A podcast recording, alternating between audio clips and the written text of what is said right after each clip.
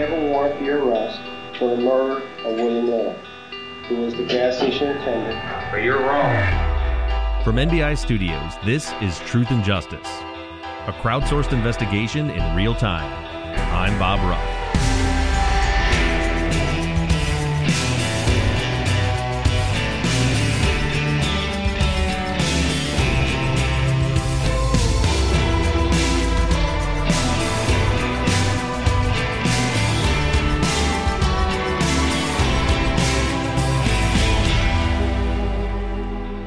One of the first witnesses, in fact, the very first witness that we covered in the case of the murder of Bill Little, was a man named Gerardo Gutierrez. Based on the earliest reports available, Gerardo, or Jerry, was the only person who may have actually gotten a good look at Bill's killer. Jerry described walking into the Clark station on Empire to pay for his $3 worth of gas just minutes before Little was shot and killed. Gutierrez was standing just a couple of feet away from the man in a well lit room. But the problem with Gutierrez's witness account is that the man he described could not have been Jamie Snow. He described a tall, thin man with a scar on his chin and an earring. Jamie, of course, has no scars on his face, nor has he ever had his ears pierced. Based on the early records, it would seem that Jerry Gutierrez would be Jamie's greatest ally at trial. But unfortunately for Jamie, Gutierrez's testimony didn't amount to a hill of beans by the time the trial rolled around in 2001. The question that we're here to answer today is what changed?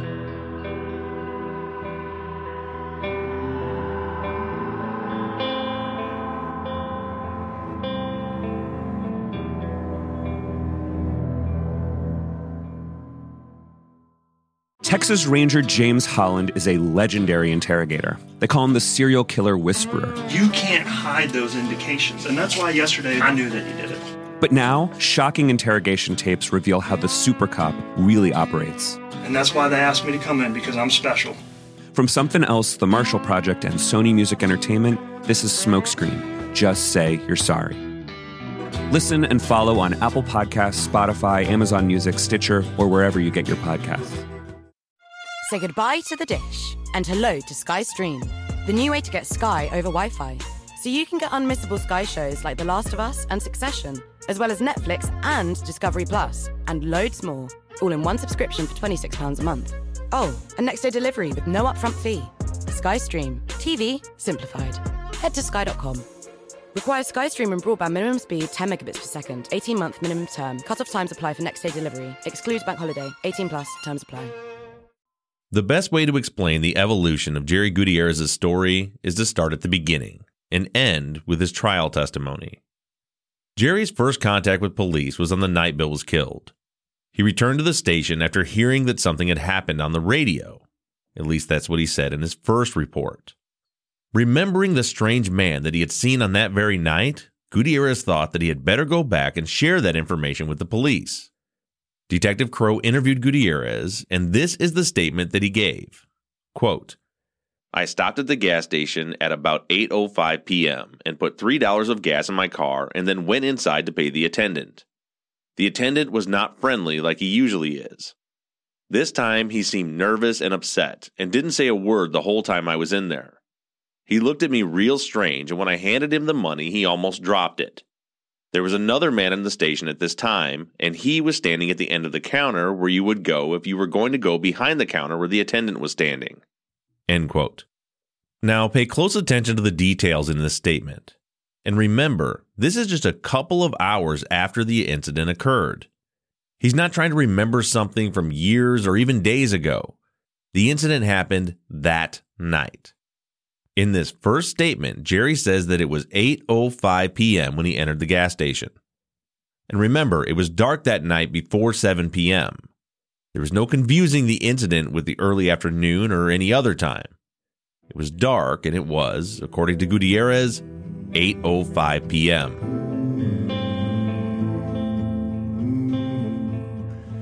Crow asked Gutierrez to describe the strange man that he had seen. Quote, he was a white male, about 23 or 24 years old, with shoulder length brownish blondish hair.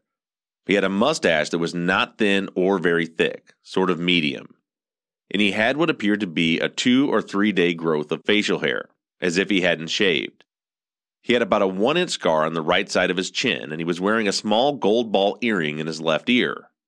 He had on a black baseball cap with a logo on the front that was in yellow or white. He was wearing an army green t shirt under a black motorcycle type jacket. The jacket was waist length with a belt at the bottom and shoulder tabs. The jacket zipped up the front and had a flap that folded over starting at the left shoulder and went down towards the waist. The subject kept his hands in his pockets, but took them out once to pull out a box of Marlboro cigarettes and lit one up. The subject was wearing blue jeans, but I didn't see his shoes. Now, we've heard this description before, so I won't beat it to death, but very quickly, he saw a white guy in his early 20s with a scar on the right side of his chin, a gold earring in his left ear, a black baseball cap, and a biker style leather jacket. So, what we have here is a very accurate description just hours after the incident. Crowe then goes on to prompt Jerry to continue, quote, Will you continue with your statement? Gutierrez, Yes, neither one of them spoke while I was in the station, and I have seen the other guy before, but I can't remember where. Crow. What did you do after leaving the station? Gutierrez, I drove home and heard about the shooting on the radio, and I came back to the Clark station and talked to the police that was there. Some things to note here. First of all, where Gutierrez says that he went after leaving the station and how he heard about the incident. He says that he drove home and heard about the situation on the radio. I also think it's worth noting that Jerry says that he has seen this man before, but can't place exactly where. This is not the last time that Gutierrez is going to cross paths with the man that he saw at the Clark station that night.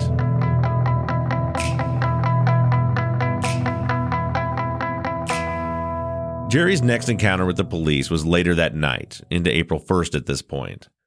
This is when he met with the sketch artist to create the composite drawing that we've discussed previously, and also when he picked suspect number BP6345 out of a photo array.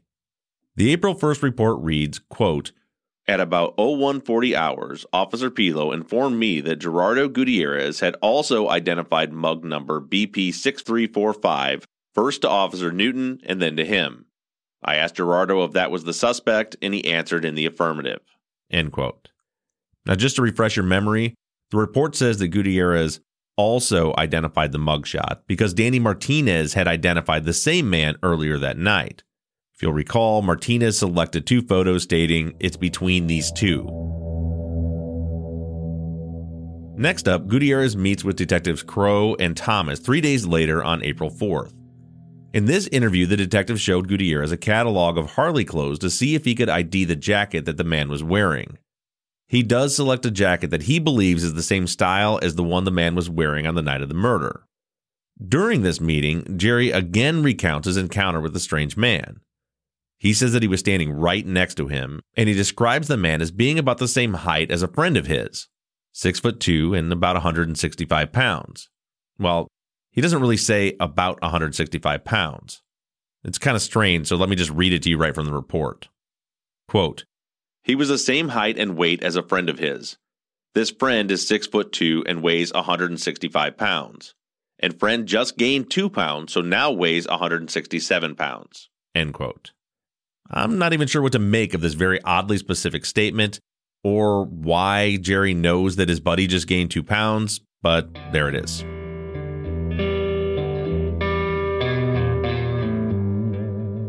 Again in this report, he says long, thin legs and hair down to his shoulders, more brown than blonde.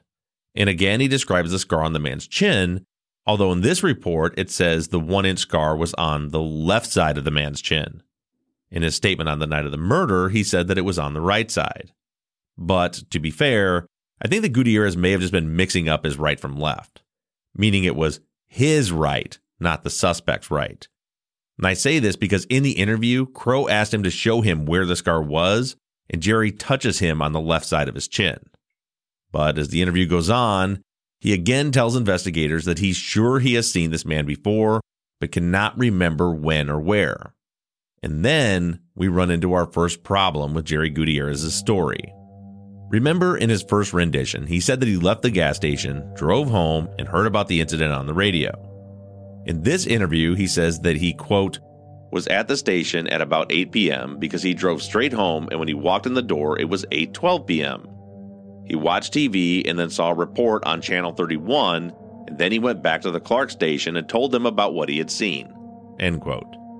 Now, this is just 4 days later, and the story has already changed from hearing about the murder on the radio to hearing about the crime on TV, on the Channel 31 news report to be exact. Now, we do get more detailed descriptions of the encounter in this report. Gutierrez tells the detectives, quote, when he handed two $1 bills and a dollar in change to the attendant, the attendant dropped the change and Gutierrez noticed the attendant's hand shaking as he reached for the money. The attendant never said a word even when Gutierrez asked him how things were going. End quote. So at this point, we're within three days of the incident, and Jerry is consistently saying that the encounter occurred around 8 p.m. His purchase was for $3 in gas. He paid partially with change, and Bill appeared to be very nervous and never said a word. And then we don't hear from Gutierrez again for about two weeks, when he called in a tip to the Bloomington Police Department.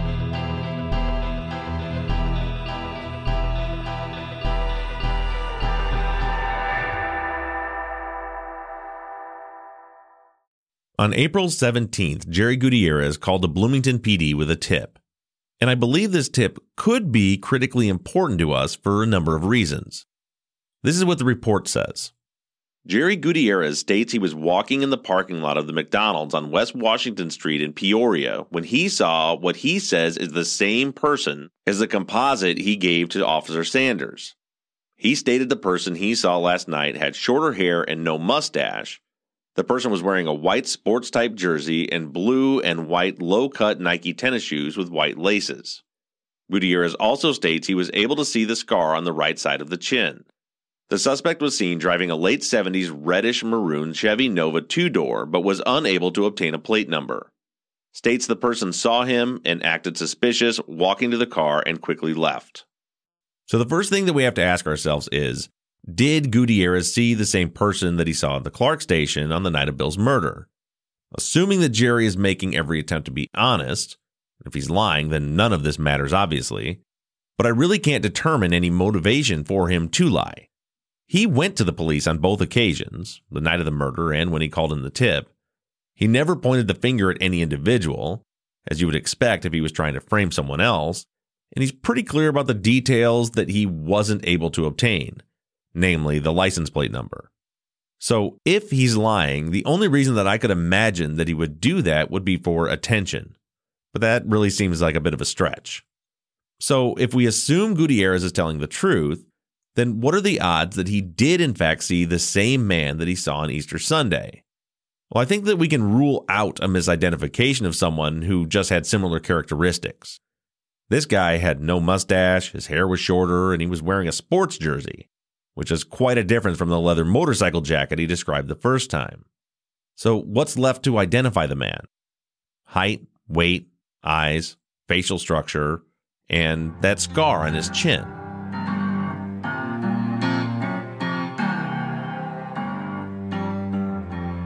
I think that when you consider what Jerry had to look past in order to consider that he was looking at the same man, and add to that the fact that in both of his previous interviews, he told police that he had seen the man before. In my opinion, again, if we assume that he's being honest, Gutierrez likely did spot the same man that was in the station with a very nervous Bill Little just minutes before he was shot and killed that evening at McDonald's in Peoria. Now, for reference sake, Peoria is about a 30 to 40 minute drive from Bloomington. So, with that being said, if we can assume that this was indeed the same man, then what does this ID tell us?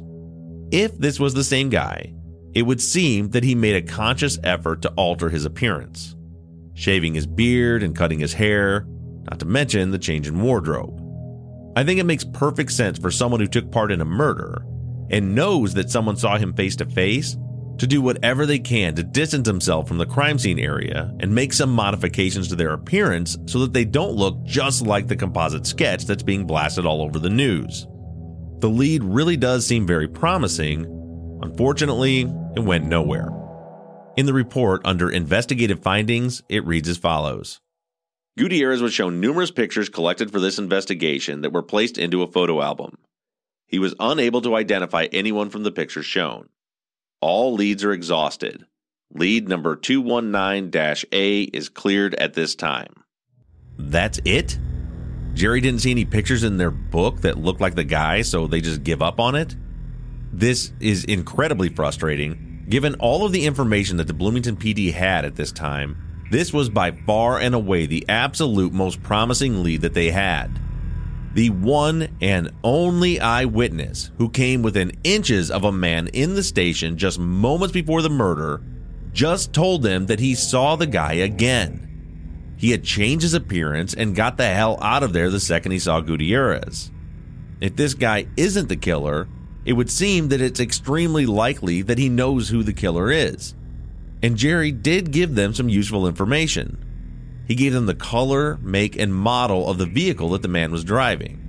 The investigators should have at least started there. Do a quick DMV check for a list of names that own red Chevy Novas. I wouldn't say that a 70s Nova was a rare car in the early 90s, but it also wasn't a common car. I have to believe that that list would have been very manageable. But, like I said, the lead was cleared because they didn't put the right picture in front of their witness.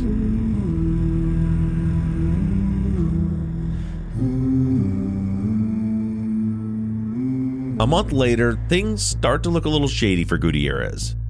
Apparently, in May, he was arrested on a battery charge. While in the county jail, an inmate reached out to the police with this tip. Informant stated that while he was incarcerated in the McLean County Jail on 51791, a Puerto Rican male inmate in cell G2 was stating he was at the scene of the shooting. He told people that he got free gas out of the deal.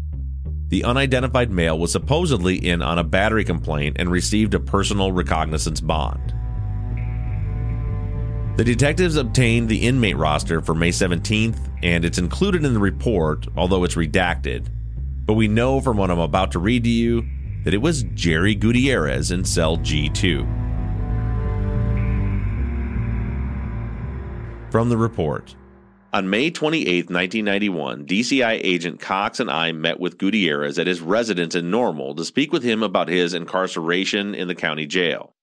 Gutierrez stated he was in jail for a warrant on a battery charge that he claims he did not receive a notice for.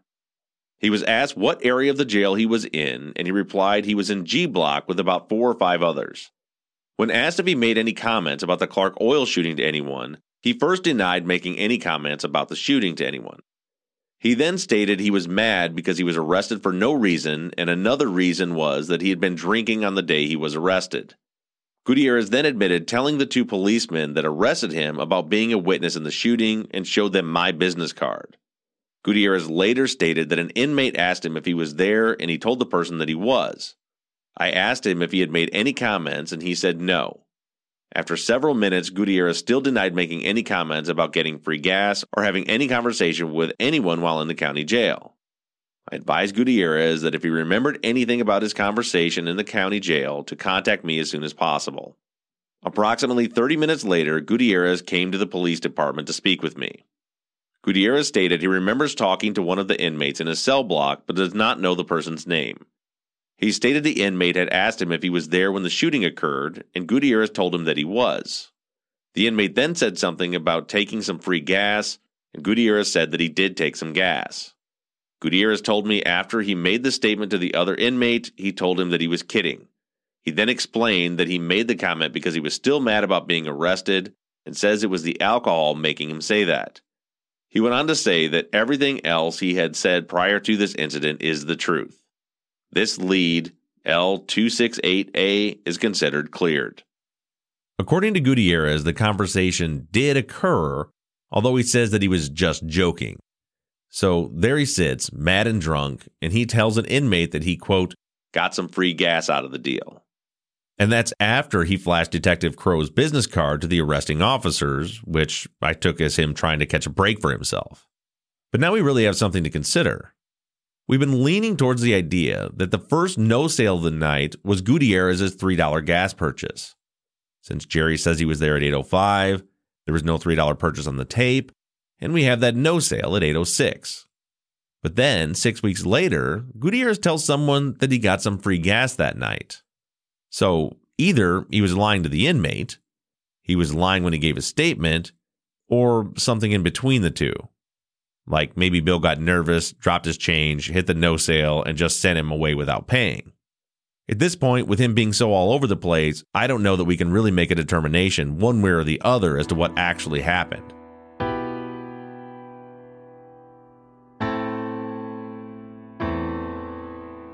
Jerry is out of sight and out of mind for about five months. He was called back into the station on October 17th to look at several more pages of photos. And again, he was unable to identify anyone out of the arrays. Then, five days later, Crow interviews him again. This time, the report says he wants to review Jerry's statement with him. The report reads as follows Gutierrez stated that he still remembered the suspect and what he looked like. Gutierrez stated that he remembers the scar on the suspect's chin looked fairly fresh, as he could remember that there were still stitch marks on the scar. Gutierrez was shown the sketch that he did with Officer Tom Sanders, and he stated it was a good sketch and showed the suspect's high, prominent cheekbones. Gutierrez stated that the only other thing he remembers about the incident that he witnessed at the Clark station is that while he was pumping gas into his car, he looked inside and saw the suspect waving and pointing his finger at Billy Little. So at this point, six months after the murder, Jerry Gutierrez thinks that he's done with the Bill Little case. And he was. For eight years. Until Detective Dan Katz took the reins of the investigation and he had his sights set on Jamie Snow. Now, you've heard a short portion of this interview before, but today I want you to hear about 10 minutes of it. Throughout this 1999 interview, you're going to hear a lot of details that don't line up with Jerry's original 91 statements.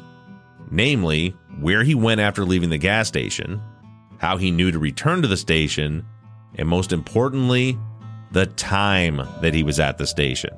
Now, Jerry, back in 1991, where were you living? I was living in 1402 East College, In what city? or uh. Normal, Normal, Illinois.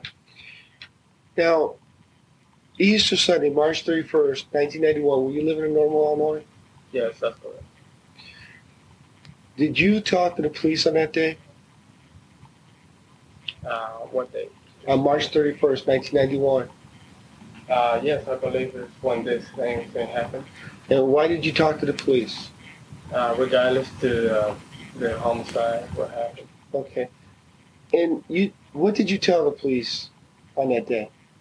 Uh, I told exactly you know, what uh, that I was there uh, a little bit earlier, uh, pumping a little bit of gas, and I saw this uh, person trying getting kind of argue with uh, her inside, and uh, he was really kind of nervous, the Kurt, and it's just something you know I had a feeling that something was not right. I, I thought at first that was just a regular arguing with a friend with friend or something like that. But uh, absolutely, that's what I was thinking back then. So you were at the gas station earlier that day. Is that correct? That's correct. Why were you there? Uh, I was just pumping a little bit of gas to How- try to make it where I was going. How much gas? Uh, approximately about around three dollars. Three dollars. And where were you going when you stopped there? Where were you heading to? Oh, I was heading to uh, to uh, Bloomington. Um, uh, uh, pick up my friend, which uh, I'm not really recall exactly uh, if I was supposed to pick him up. Uh, this place uh, used to call it Metropole, Mhm. or um, his house, but uh, we was heading down with, uh, to uh, Bloomington downtown. Now, where does he live at this friend you were picking up? Uh, he used to live, uh, well, I can tell you, at Mulberry. Mulberry? Yeah, Mulberry. Excuse me. Now, now after you, after you went to the gas station, you put gas in your car. Yeah. You went inside to pay for gas. There's two people inside. Is that what you're saying? Yeah. One is the person that you knew as, as being the clerk, right? You talked to him before. Yes, that's correct. The other person, you ever see that person before? No, never before. Could you describe to me what that person was wearing? Well, refreshing my mind right now is uh, just uh, tall, tall person, uh, around the first I remember right now, probably around six foot tall, six one, something like that. With le- uh, wearing a leather black coat, uh, Harley, you know, jacket, and uh, uh, pretty much what I remember right now that he had on. I don't really recall. I think he had a blue jeans. And uh, but I do remember before I walk out the place like that. Uh, yeah, I, I recall seeing uh, his face from the angle that I was walking out the place. And uh, the thing that I that I saw him, it was a skirt, a skirt, uh, right or left uh, side of his face. Now, when you say a scar, just is it something that you just noticed, like it was a fresh cut or something? Uh, yes, I was pretty fucked up, kind of. So it was up. like it was like a new. Uh, yeah, it's pretty Injury? much. Yeah, like a new injury. Uh, you can tell, you know, when it's an old Yeah. injury, when it's kind of fresh injury. But the way I describe uh, that I saw that uh, because I was not really far away from uh, from this person. I was just uh, walking out the place. This place that are like really small. Yeah. Now, when you were inside, I'm going to try and help you because it's been nine years. When you walk in the door, there's a counter on your left, and that's where uh, the attendant stood behind to take the money. That's correct. Where was this other person you saw? Where was he in relationship to the counter? Yeah, he was kind of uh, all pushed up to the to the end of the counter, to the all the way to the inside. Uh, So he was near the end of the counter. Is that what you're saying? yeah, he was all the way kind of to the inside, the farthest inside he can he can stand. Now, when you got there, you put gas in your car, was there any other cars in the lot? Uh, honest, no, I don't really recall any any another vehicle in the area. Right, uh, So there's no cars in the lot. Do you know what kind of car you were driving that day? Me? Yeah. Uh, yes, I have a uh, kind of 10, uh, 85 Chevy Celebrity. So you leave then and go. To, you can't remember if you picked up your friend at the Metropole, but you went there, or you might have just went to his apartment or house. Yeah, right? that was kind of one of the two that uh, I can, I'm sorry, but I cannot really remember if I if we went there or or I went straight to uh, his house. About what time was it that you put gas in your car? Around 7 o'clock, around maybe right after or probably a few minutes before, but around 7 o'clock. Is there any reason why that sticks in your mind that around seven o'clock time? Uh,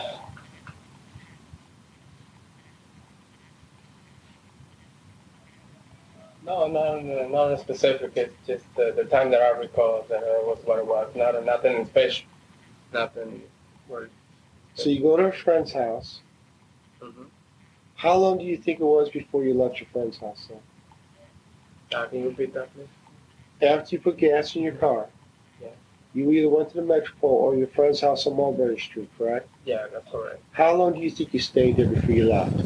Oh, before I returned, uh, approximately around hour and a half or two hours, something like that. And then when you when you started going home from your friend's house, something drew your attention back to the gas station. Is that correct? Uh, yes, yes, definitely. What was that? There was a lot of movement there, a lot of police, a lot of ambulance, a lot of just a lot of lights going on. Sure. So you went back to, to the Freedom Station, uh, excuse me, Clark gas station. Then is that right? Uh, I parked probably when I was driving by. I parked uh, approximately about half a block away because I was, you know, was, uh, And you walked up there, talked to a policeman or something. uh, yes, I did. I did. I did. I told them what I saw earlier. I don't know if they got something to do with it or not, but I just described what I saw. And then after you talked to the police officer, uh, detective finally talked to you.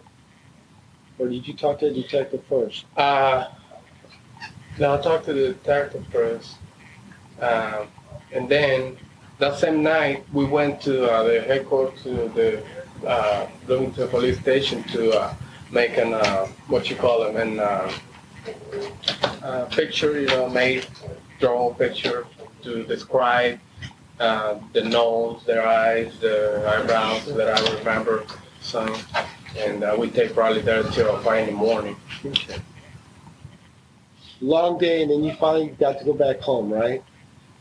Mhm. Okay, after you left the police department, and you did a composite. Yeah, Police took a statement from you. yeah. Now, in that, when the police took their statement from you, you said that you thought you were at the gas station around eight o'clock, Mhm. and now you're saying you feel you were at the gas station around closer to seven o'clock. Which do you think is correct? The only thing that I can probably tell you right now that was just way around between seven and eight o'clock. I cannot really specifically tell you that was this time and this minute. I, I can't. Now, if I tell you that when we went through cash register receipts, Mm-hmm. you said you bought how much gas? Not too loud. When we go to the cash register receipts, there's actually a, a, a slot there. Said at uh, six fifty-five, I believe it was. Is somebody came in and bought three dollars worth of gas. That's it. There's no other three dollars worth of gas throughout the whole time. Are you saying that maybe that if that's what the receipt says, that's correct, and you were just wrong about the time when you were there? That's very possible.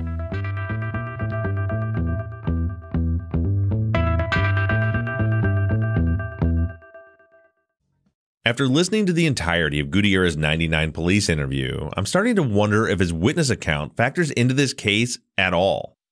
The store manager, Donna Bernard, testified at the trial that there was in fact a $3 gas purchase made on the register tape at 6:55 p.m. The sun set that day at 6:19 p.m.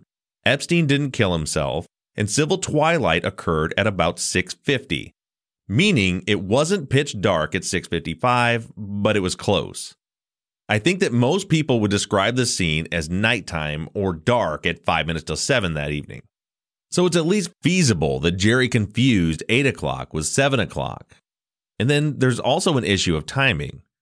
In Gutierrez's second statement, he said that he knew it was around 8 o'clock when he was at the station because it was exactly 8:12 p.m. when he got home that night. In this 1999 recording, we finally get to hear Gerry's home address. I mapped out the route from the Clark station to his house, and it's about a 2.7 mile drive. According to Google Maps, it would take at least 9 minutes to get there. Meaning that if it really was 8:12 when he got home, then he would have had to have left the Clark station no later than 8:03, before the no sale on the register tape. Now, there's still a lot of factors that can go into that. Maybe Bill just took his money and waited to press the no sale until a while after he was gone, but I'm definitely at this point calling all of this into question. I mean, his story has changed so many times, I don't know how much weight we can put into any of his statements at this point. First, he heard about the incident on the radio, then it was on TV, he went straight home, and then in 1999, he was hanging out with his friend. Unfortunately, the reality is that it's entirely possible that Gerry Gutierrez is nothing more than a red herring.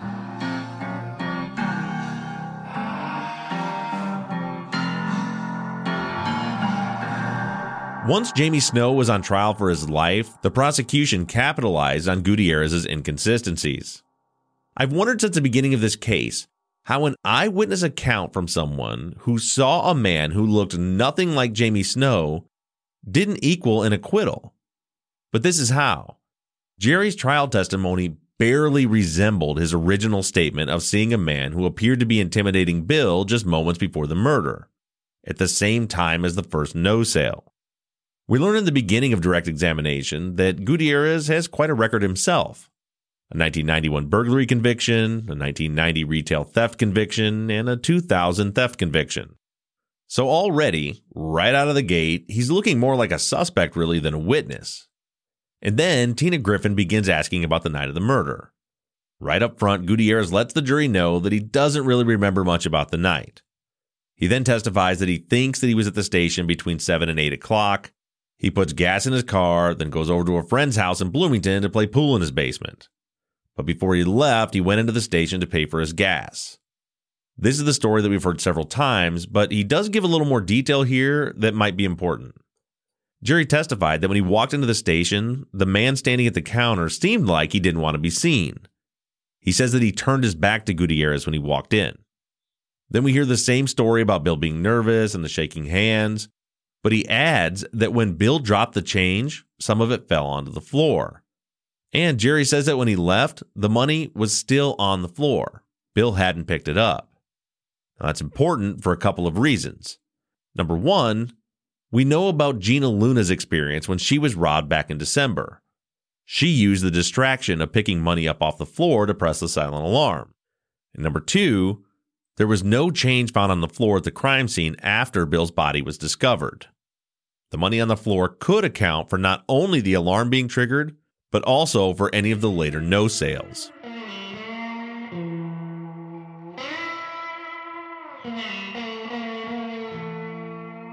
Gutierrez goes on to explain that he doesn't remember why he went back to the station. Might have been that he heard about the incident on the news, maybe the radio, might have just seen all the police cars at the station on his way home. He's really not sure anymore. Then he describes the man that he saw, again highlighting the scar on his chin. And basically, in its entirety, Gerry Gutierrez's testimony did absolutely nothing to help Jamie's defense.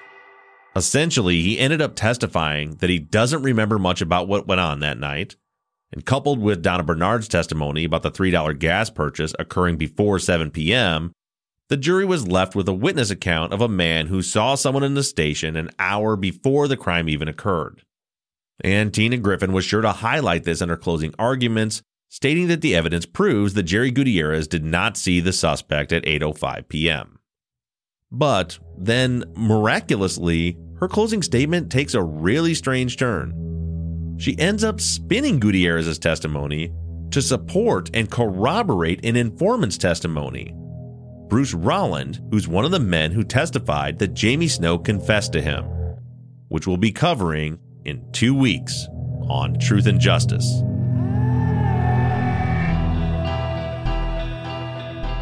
Don't forget that there will be no Truth and Justice episodes this week. Mike and I will be off work next week on our annual November vacation. We do, however, have something available for you to listen to Last week, Zach Weaver and I recorded an episode of Bob and Weave covering the pending execution of Rodney Reed. If you're unaware, Rodney Reed, who I believe is an innocent man, is scheduled to be executed in Texas on November 20th. That episode will be available on the Bob and Weave feed and on the Bob and Weave YouTube channel tomorrow, Monday, if you're interested in hearing about that case. If not, we will be back for our episode 17 follow up on Friday, November 22nd. Thanks for listening.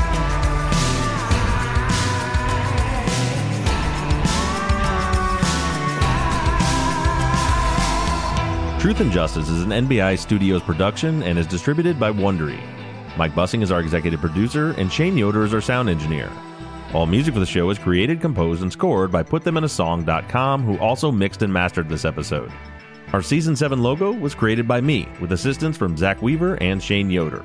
All of our font across all of our logos and banners was created by Tate Krupa of Red Swan Graphic Design. You can find more of Tate's work on Etsy. Thank you to Katie Ross of CreatedInTandem.com for designing, creating, managing, and maintaining our website, Truth and Justice Pod, where you can view all photos and documents discussed in every episode. Thank you to our transcription team, Natalie Alicia, Pamela Westby, Pam Maples, and Jen Reese in Candela. And as always, thank you to all of you for all of your engagement and support If you like the show and you'd like to support us, you can do so in a number of ways. To financially support the show, you can go to patreon.com slash truth and justice. On the Patreon page, you can pledge as little as $3 a month, and we also have reward levels on Patreon that include access to behind the scenes videos of the tapings of our Friday follow up episodes, ad free versions of all of our episodes, Truth and Justice Army t shirts and hats, and even the opportunity to co host one of our Friday follow up episodes. You can also help us out by going to iTunes and leaving us a five star rating and review. And lastly, you can always support us by supporting the companies that sponsor this program. If you have a new case that you'd like us to consider for future seasons, you can submit your cases on our website, truthandjusticepod.com. Just click on the case submission button and fill out the form. And the most important thing that you can do is engage in the investigations. You can keep in touch with us through our email at theories at truthandjusticepod.com, or you can like our Facebook page or join in on the conversation on the Truth and Justice Podcast fans page. And for all of you tweeters, you can connect with us on Twitter. The show's handle is at Truth Justice Pod, and my personal Twitter handle is at Bob Ruff Truth. And you can even follow Mike at mbussing89. For more personal interactions, feel free to follow me on Instagram at Truth Justice Pod. Don't forget that we always have our 24 7 voicemail line open for questions, comments, and tips on our cases. That phone number is 269 224 2833. However, you do it, stay engaged, stay in touch. But as for now, I'm signing off. I'm Bob Ruff, and this has been Truth and Justice.